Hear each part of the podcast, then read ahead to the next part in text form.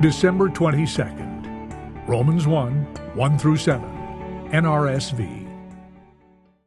Paul, a servant of Jesus Christ, called to be an apostle, set apart for the gospel of God, which he promised beforehand through his prophets in the Holy Scriptures, the gospel concerning his Son, who was descended from David according to the flesh, and was declared to be Son of God with power according to the Spirit of holiness by resurrection from the dead Jesus Christ our Lord, through whom we have received grace and apostleship to bring about the obedience of faith among all the Gentiles for the sake of his name, including yourselves, who are called to belong to Jesus Christ.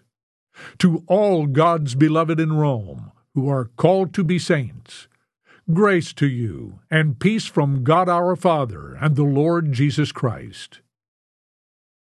Much like Paul, we are set apart for the gospel of God and have been given grace and peace to do our jobs. One job of Christians is to spread the word of God, whether it be through your family, friends, school, or workplace.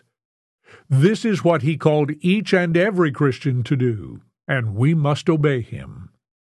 Jesus died on the cross and then was resurrected so he could continue spreading the word of God through all the lands. Everyone is loved by God. Some people just don't know it yet and need to hear it.